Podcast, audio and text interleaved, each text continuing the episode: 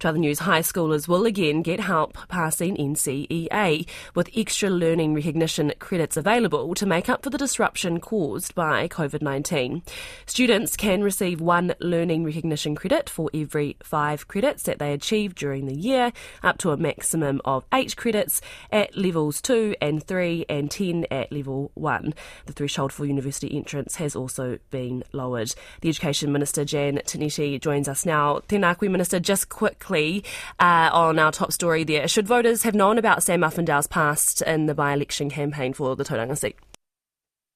Kia ora, Mani. I said yesterday that I was just very sad that uh, that didn't come out, that there were plenty of opportunities during the campaign. Uh, and yeah, really feel for those people that this has impacted on on hugely. And I just feel that we could have maybe heard more.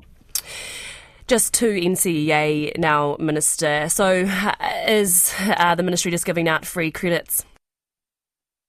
Uh, this is not what that's about at all. At the moment, we have heard uh, from school leaders, teachers and students about the disruption that they've had this year. And so we know that it's been unlike any other year of this COVID journey. So we've recognised that disruption, and what we've come to is a space where we know that this will provide relief for students, but it will also maintain the integrity of NCEA and the learning it represents. This is something that has been worked out with the experts, but also my professional advisory group, who are made up of those people working within the sector. So it strikes that balance.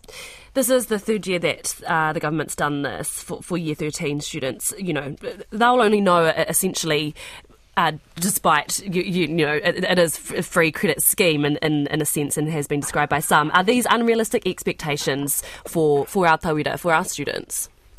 one of the things that we've been really aware of is exactly that that we we don't want to create that perception in young people's minds so not only have we worked with people within the sector and the experts who sit around it we've also worked with people in the tertiary education sector so that we know that we're striking the balance uh, for that going forward. So they they only get credits based on the learning that they're achieving at the moment and that's really important. This isn't free credits. They've still got to go out there and they've got to achieve credits.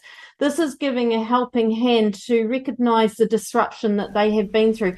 Also to take that mental stress away from those young people as well because it's been an incredibly disruptive time for them and we don't want to see them being in any undue stress Kia ora for your time today. That is Education Minister Jan Tinetti.